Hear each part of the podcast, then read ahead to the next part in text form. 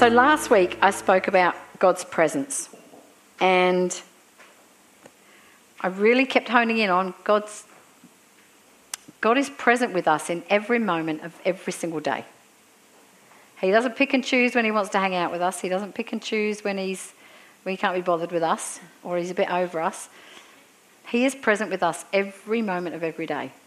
That is very cool. We should be rejoicing about that, right? On the top of mountains with eagles flying and all sorts of other things that all of us experience. he is present with us every moment of every day. And um, so last week I shared that, and you know, that He's with us in our growth, He's with us in our pain, He's with us in our high and our highs, in our lows, in our healing, in our grief, in our excitement. Um, he is present. And the Lord reminded me of a scripture that He gave me last, the beginning of last year. And um, it's interesting, we had our leaders' meeting this morning, which was very cool. We hung out on the deck and dreamed and planned together. It was very fun. Um, but again, so this the Lord gave this, reminded me of this scripture. And again, today, as we were talking about what God has asked us to do here, um, it came up again. And the scripture is this is where what God says to Abraham, okay, when he's told him, I'm going to promise you something. And God said, I'm going to give you a child. And Sarah laughed behind the tent. And um, God spoke into that. But what he said is, Is anything too hard for the Lord? In the natural, that looked like, What? You must be joking. There's, not gonna, there's no way this is going to happen. But it says in Genesis 18:14, "Is anything too hard for the Lord?" That is what God says. It's not like somebody else says that about him. This is what God says. Is anything too hard for me? Is anything too hard for me? And as we know, we saw the story playing out. Nothing is too hard for him. so, as Jenny was praying, I felt like the Lord was reminding us again that whatever we're going through, God absolutely sees it all. He knows every detail of it, He understands it, He's with you in it, and nothing is too hard for Him. So, whatever you're believing for, if it lines up with His heart, with His nature, with, his, with Scripture, it's never too hard for Him. Nothing is too hard for Him. So, I was just reminded of that again because I was like, I'm going to start saying this. If I feel like something comes up, is anything too hard for you, God? No, it's not. I feel like I'm going to walk around the town. So if you hear about this woman that's walking around town saying that, it will be me, right? um, but I want to encourage you. If there's something that is, is in front of you, you can say to God, You said nothing is too hard for you. Is anything too hard for you? It's not. So you can claim that. And this includes Him making His presence known to us. It's not too hard for Him. In fact, his desire is that we know, believe, and experience his presence. It's a knowing, a believing, a trust in it, a faith in it, and also an experience of his presence. And, but I do think we need to practice. Sometimes we need to practice these things. I, I don't want to talk about this like an ethereal thing that is kind of out there that, you know, you only hit it if you've been following Jesus for 500 years, okay? It's not that. So there's part of us that actually needs to practice being in his presence. And um, last week, um, I reminded us that Jesus said this Matthew 28 20. And surely, which means undoubtedly, assuredly, certainly, nothing unsure about that statement, surely, that word. I surely am with you always to the very end of the age. That is a massive promise. And sometimes I think I walk through life and I'm like, do I live like I believe that? It's a challenge. Because I like to say, of course I do. Absolutely. Everything I do has always got that in the back of my mind. I know it is truth, but do I live my life knowing or believing or experiencing that Jesus is in every moment with me? Jesus' presence is with us That's what he says there. I promise that I'm with you. His presence is with us, and the Spirit of God is in us. 1 Corinthians 6:19. I'm sorry, I did not put this on there. Um, do you not know that your bodies are temples of the Holy Spirit, who is in you, whom you have received from God? The gift of the Holy Spirit. He is in us. So we need to practice being in His presence so that we know for ourselves that He is with us. Okay? This is so that we know for ourselves. It's not just an airy fairy thing that doesn't happen. King David, we all know King David. He wrote these Psalms. And if you read the Psalms, they are full of um, poetry and drama. um, his, lament, his laments in his, in his Psalms, he praises God in his Psalms. Um, he speaks about his encounters with God in his Psalms. He gives glory to God in the middle of the complexities of life. They are great for us to read because they remind us that actually we are not the first ones on this planet to experience what we're experiencing. We often think that no one else has ever gone through this, no one else ever understands how I feel. The Psalms are a good reminder that nothing is new. nothing is new. The labels might change, but all the stuff that goes with it has not changed. Psalm 89. Actually, I have got this, Emma. Do you want to chuck ups? Oh, all right, okay, fair enough. All right, Psalm 89, 14 to 18 says this Righteousness and justice are the foundation of your throne. Love and faithfulness go before you. Blessed are those who have learnt to acclaim you, which means praise and applaud you, who walk in the light of your presence, Lord. We've heard about light here today, haven't we? They rejoice in your name all day long. They celebrate your righteousness. For you are their glory and strength, and by your favour you exalt our horn. Indeed, our shield belongs to the Lord, our King to the Holy One of Israel. Blessed are those who have learned to acclaim you, praise you, and applaud you, who walk in the light of your presence, Lord. They rejoice in your name all day long. They celebrate your righteousness. There's some keys in this. There's some things about this that tell us Blessed are these people who applaud you, give you glory, and walk in the light of your presence. There's clues as to how to be in his presence. It includes praising, applauding, proclaiming, rejoicing. They're really important things to do. So we need to practice being in his presence so that we know ourselves. Now, yesterday, well, Dave and I um, decided we would go on a little camping trip. I mean, we just went on a big UK trip, which is very lovely, and we felt very honoured and privileged to do that. Um, but then we came back, and, and it was full of people. You have to know, three weeks of being in the UK, it was, you know, one event after the another, which was wonderful, and I loved it, and it filled up all my tank.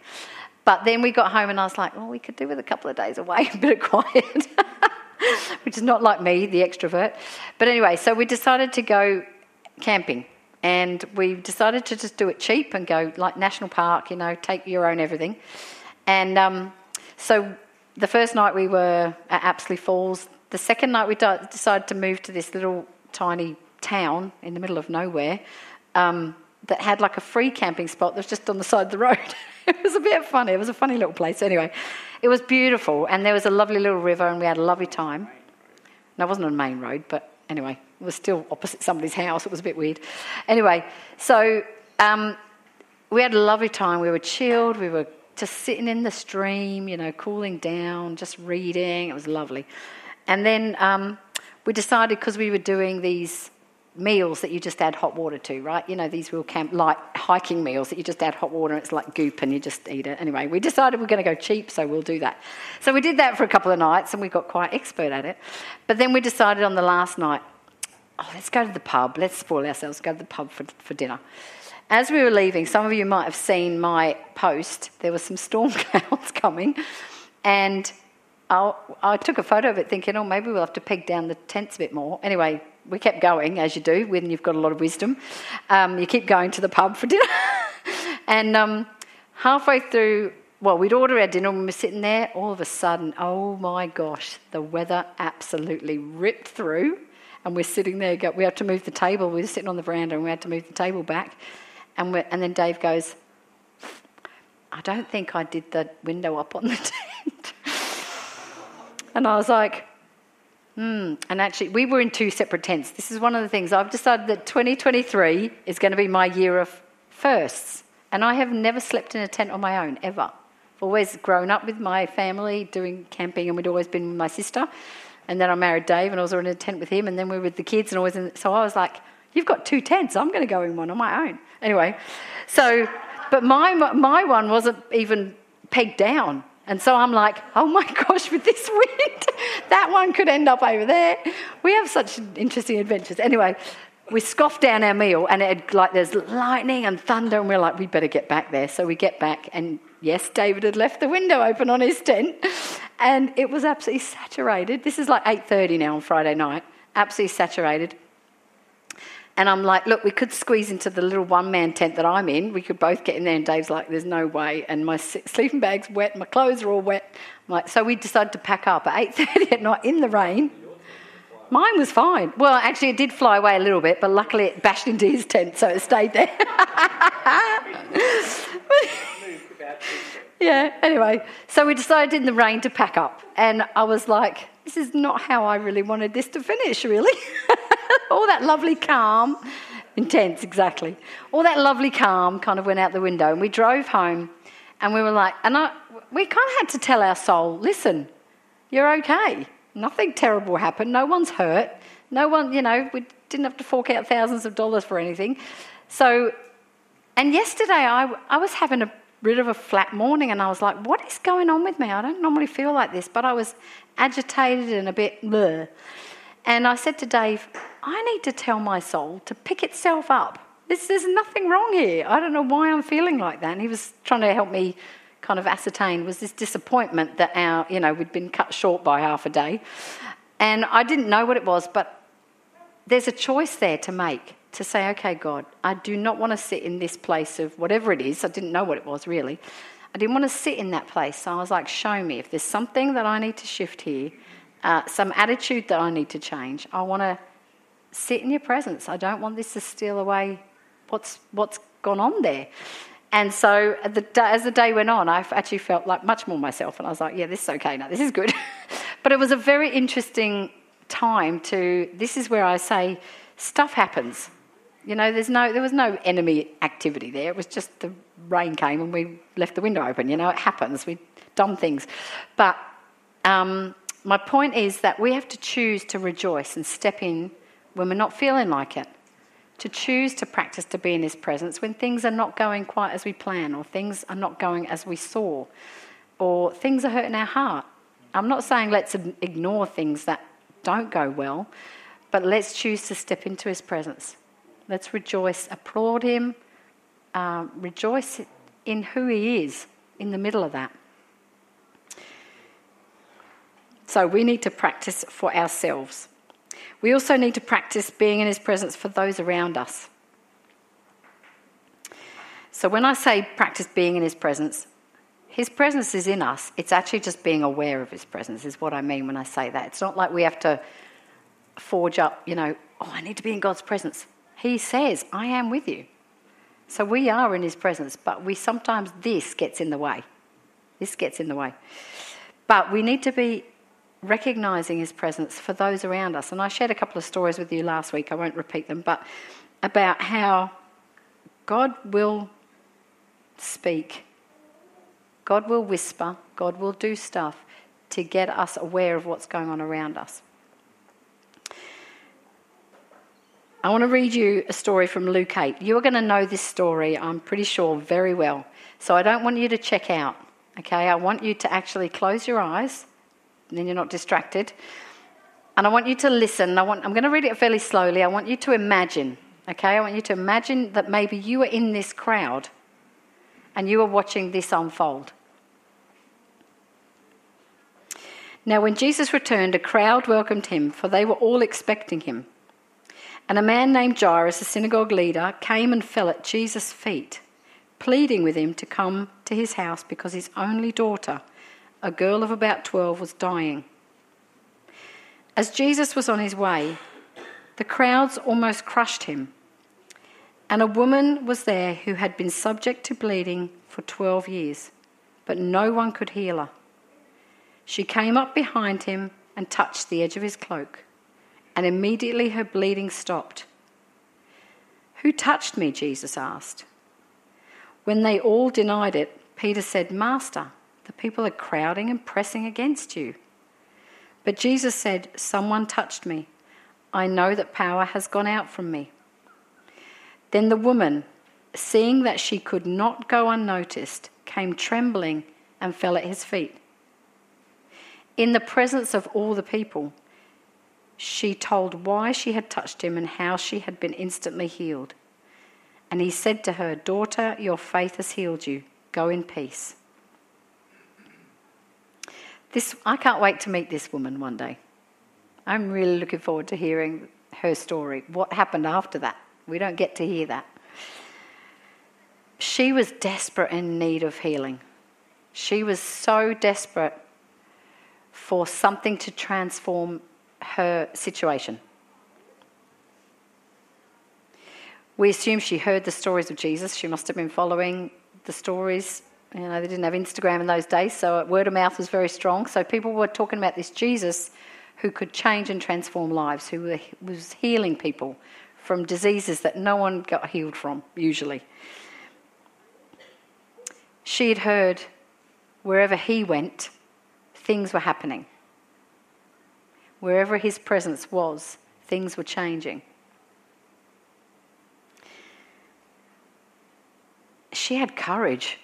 I mean, imagine, just, I mean, picture this. This is why I wanted you to picture it. Picture yourself in a crowd, and it was busy because people were getting crushed and, you know, or jostled along. She touched his garment, thinking that if only I can do that, that will be enough, which is amazing in itself. Imagine then when Jesus turns around and goes, Who did that? Everyone else is going, me, not me, don't look at me. That's our natural response, isn't it? Um, but it says, seeing that she could not go unnoticed. I find that amazing. She could not go unnoticed because Jesus was paying attention.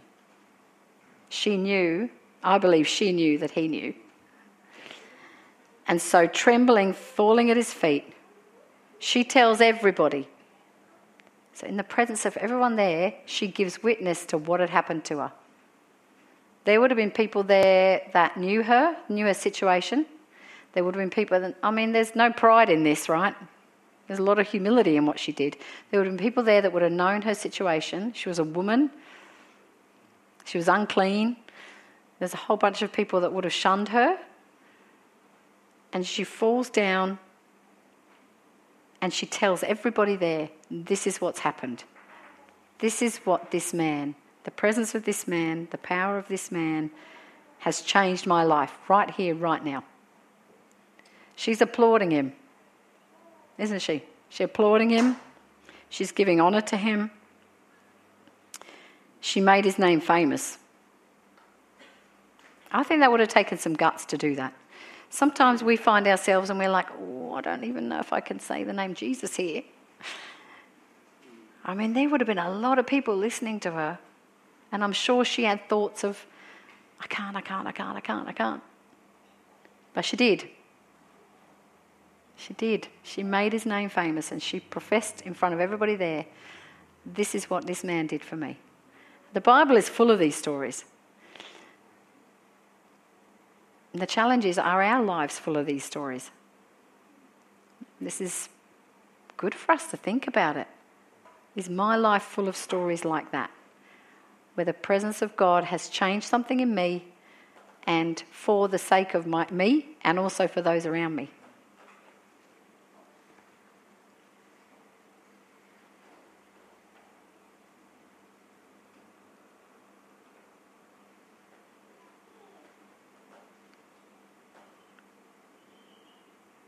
Sorry, just give me a second.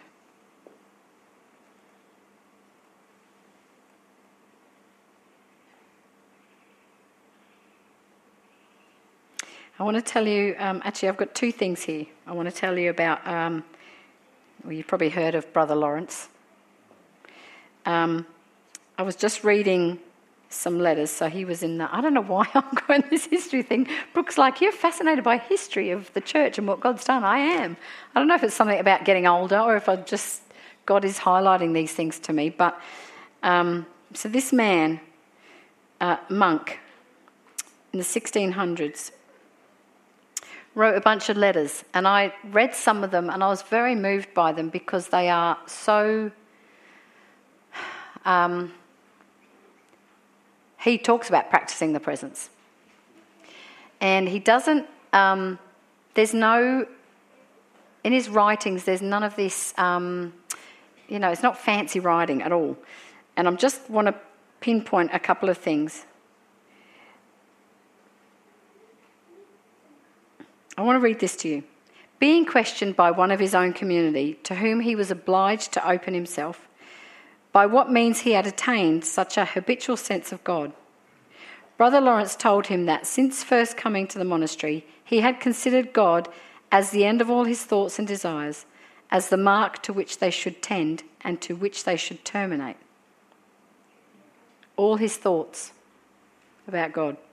He noted that in the beginning of his um, novitate, novitate, is that how you say it?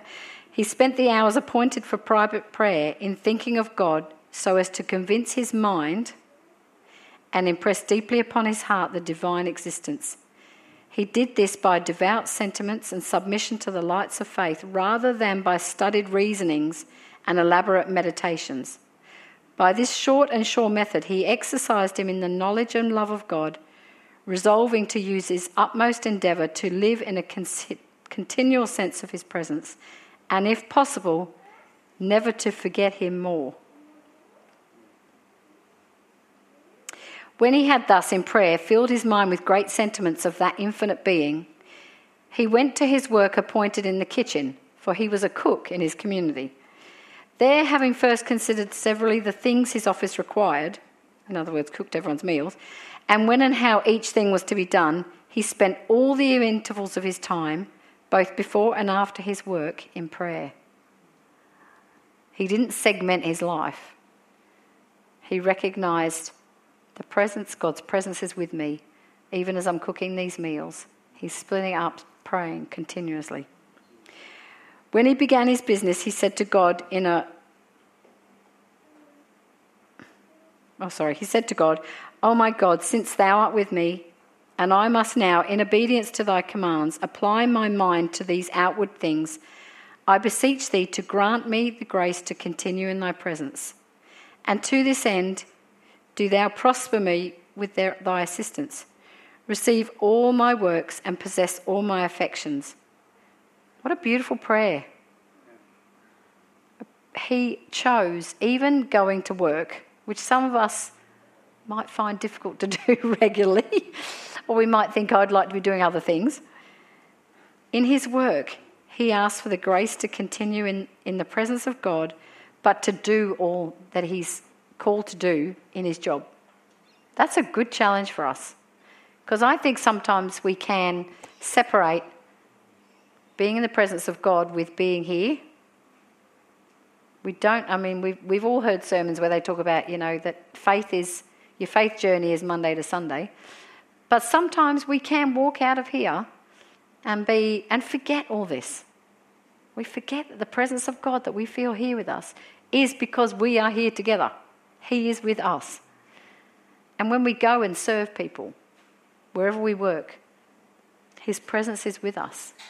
And this man learnt to choose to start his day saying, Whatever I do, will you give me assistance to walk this out with you? That's very cool. And I'm sure that a lot of us actually do do that. I'm not saying no one does that. Um, when he had finished, he examined himself how he had discharged his duty. This was a challenge to me. I do not finish the end of the day and go, How well did you do staying in the presence of God? So this is a, it's a challenge. If he, found, if, he went, if he found well, he returned thanks to God.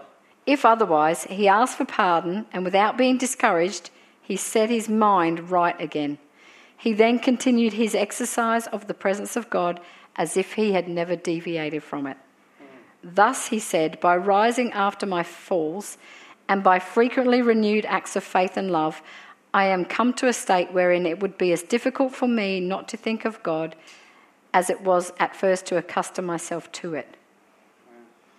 Isn't that awesome? So I know the language is a bit unusual because it's 1600s, but this is a man who chose to step into the day. And if he felt like he actually had not continued in the presence of God and done his duties as best he could while serving God, he repented, got himself in line, and kept moving. That's, that's so great. How often do, do well, how often do I? I'll make it personal because I don't know all of your stories. But how often do I think, you know, somebody asks you how your day at work was, and you go, "No, it was all right. Yeah, I think I got everything done." Blah. You know, you don't. I don't think to say, "God, did I do everything as well as I could have? Did I stay in your presence all day, and did I complete the tasks you asked me to complete?" And if I didn't, pick myself up, get this in check, and continue on. That's very good. This is what I'm saying. This is a practice. We have to practice it. Anyway, I was very challenged by that. I just thought um, it was very challenging that this man had set, him, set his sights on. He was doing practical work. He wasn't just, you know, sometimes we think, well, the, great for the monks. They could just walk around the abbeys and sing all day. they did have to do hard work as well. Um, but anyway, I just wanted to highlight that, that this is something he chose to practice. And there's another thing I read um, that he actually he said this, and I think this is really important in our day and age where mental health is on the increase. I wanted to read this to you. In his trouble of mind, Brother Lawrence had consulted no one. Knowing only by the light of faith that God was present, he contented himself with directing all his actions to him. He did everything with a desire to please God and let what would come of it. He said that useless, useless thoughts spoil all, that the mischief began there. He ought to reject them as soon as we perceive their impertinence and return to our communion with God.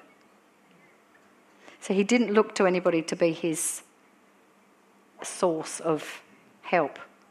We do need each other, so don't get me wrong. I'm not saying we don't need each other, but he actually made God the presence of God the first place that he would go when his mind was troubled. I just feel that that's just a great challenge for us today. It's very important for us. So, I also want to read this to you. This is a book that I was given as a little girl. I don't know how old I was, probably three. And the Lord just whispered to me before I left, literally before I left. And I'm going to read this to you. I haven't looked at this book for a long time, but it's a very, very cute little book, and it's called First Prayers. And this came to mind as I was literally five minutes before I walked out the door, and I feel like somebody here needs to hear this. Actually, I think well, we all need to hear this because actually it's a beautiful prayer. This was written in the 16th century, funnily enough. God be in my head and in my understanding God be in mine eyes and in my looking. God be in my mouth and in my speaking. God be in my heart and in my thinking. God be at my end and at my departing. Isn't that beautiful prayer?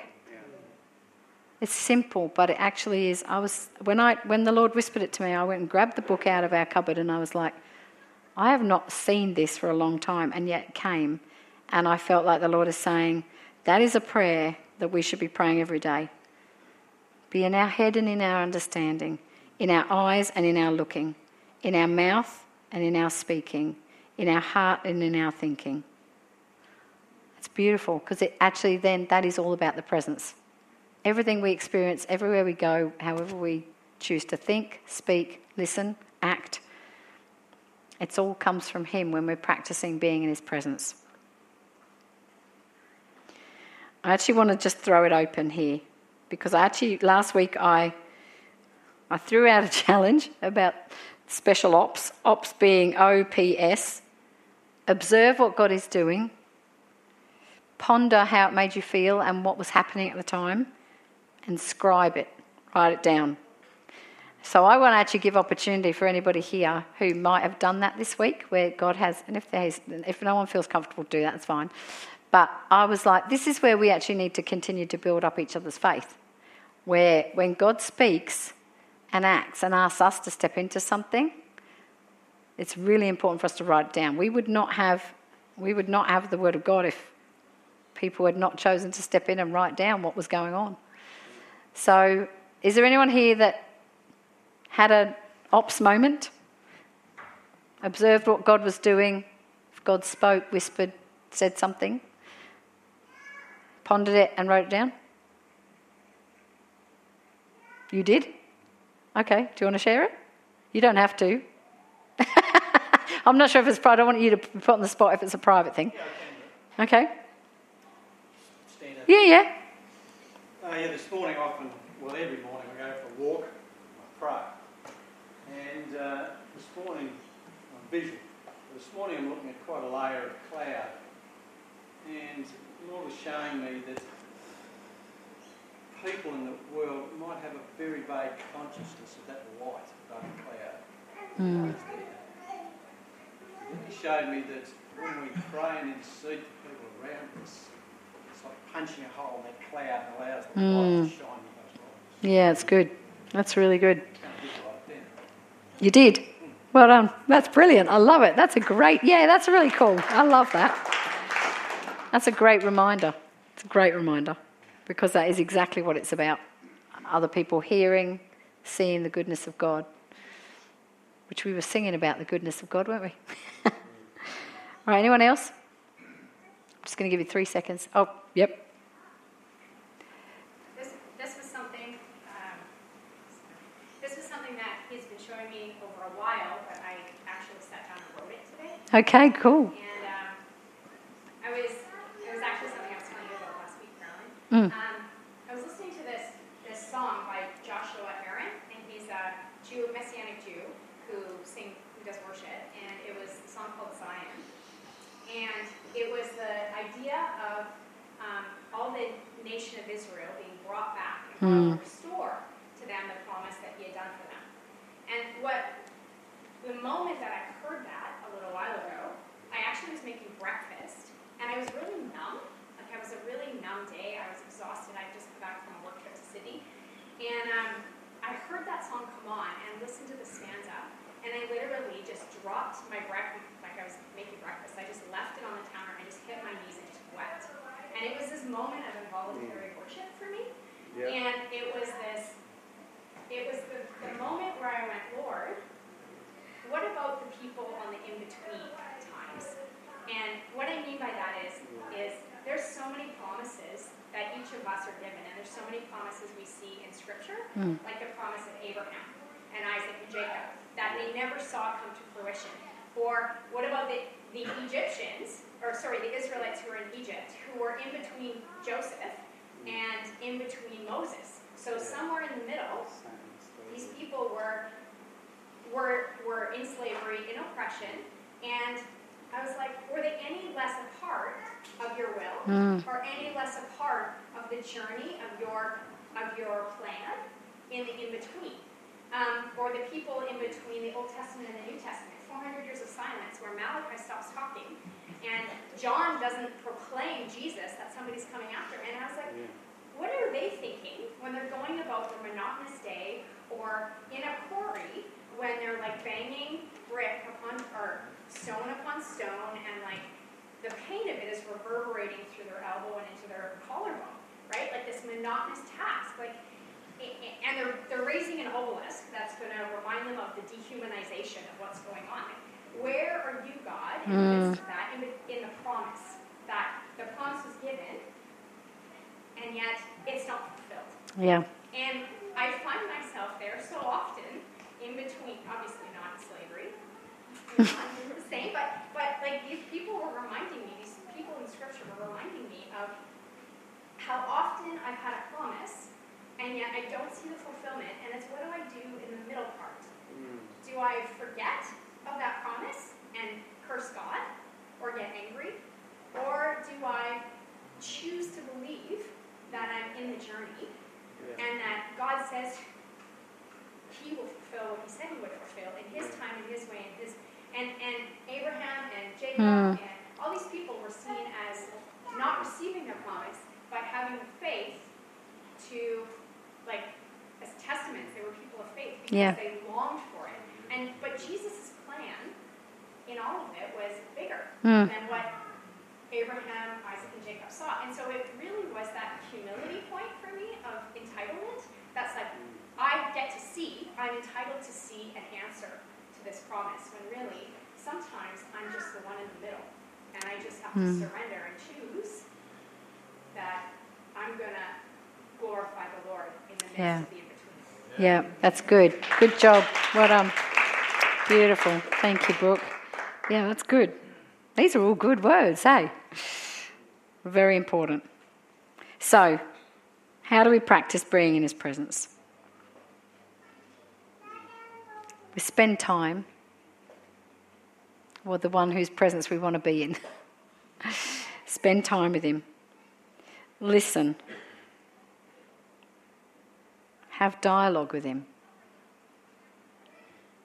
Keep our thoughts in check and in line with the Holy Spirit. Make His name famous by speaking about the things He has done.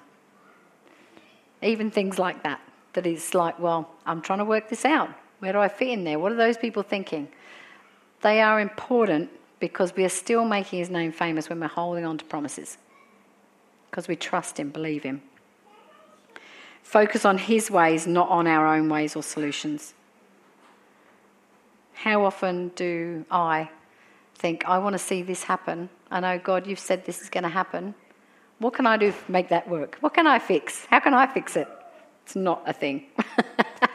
Practice being in His presence.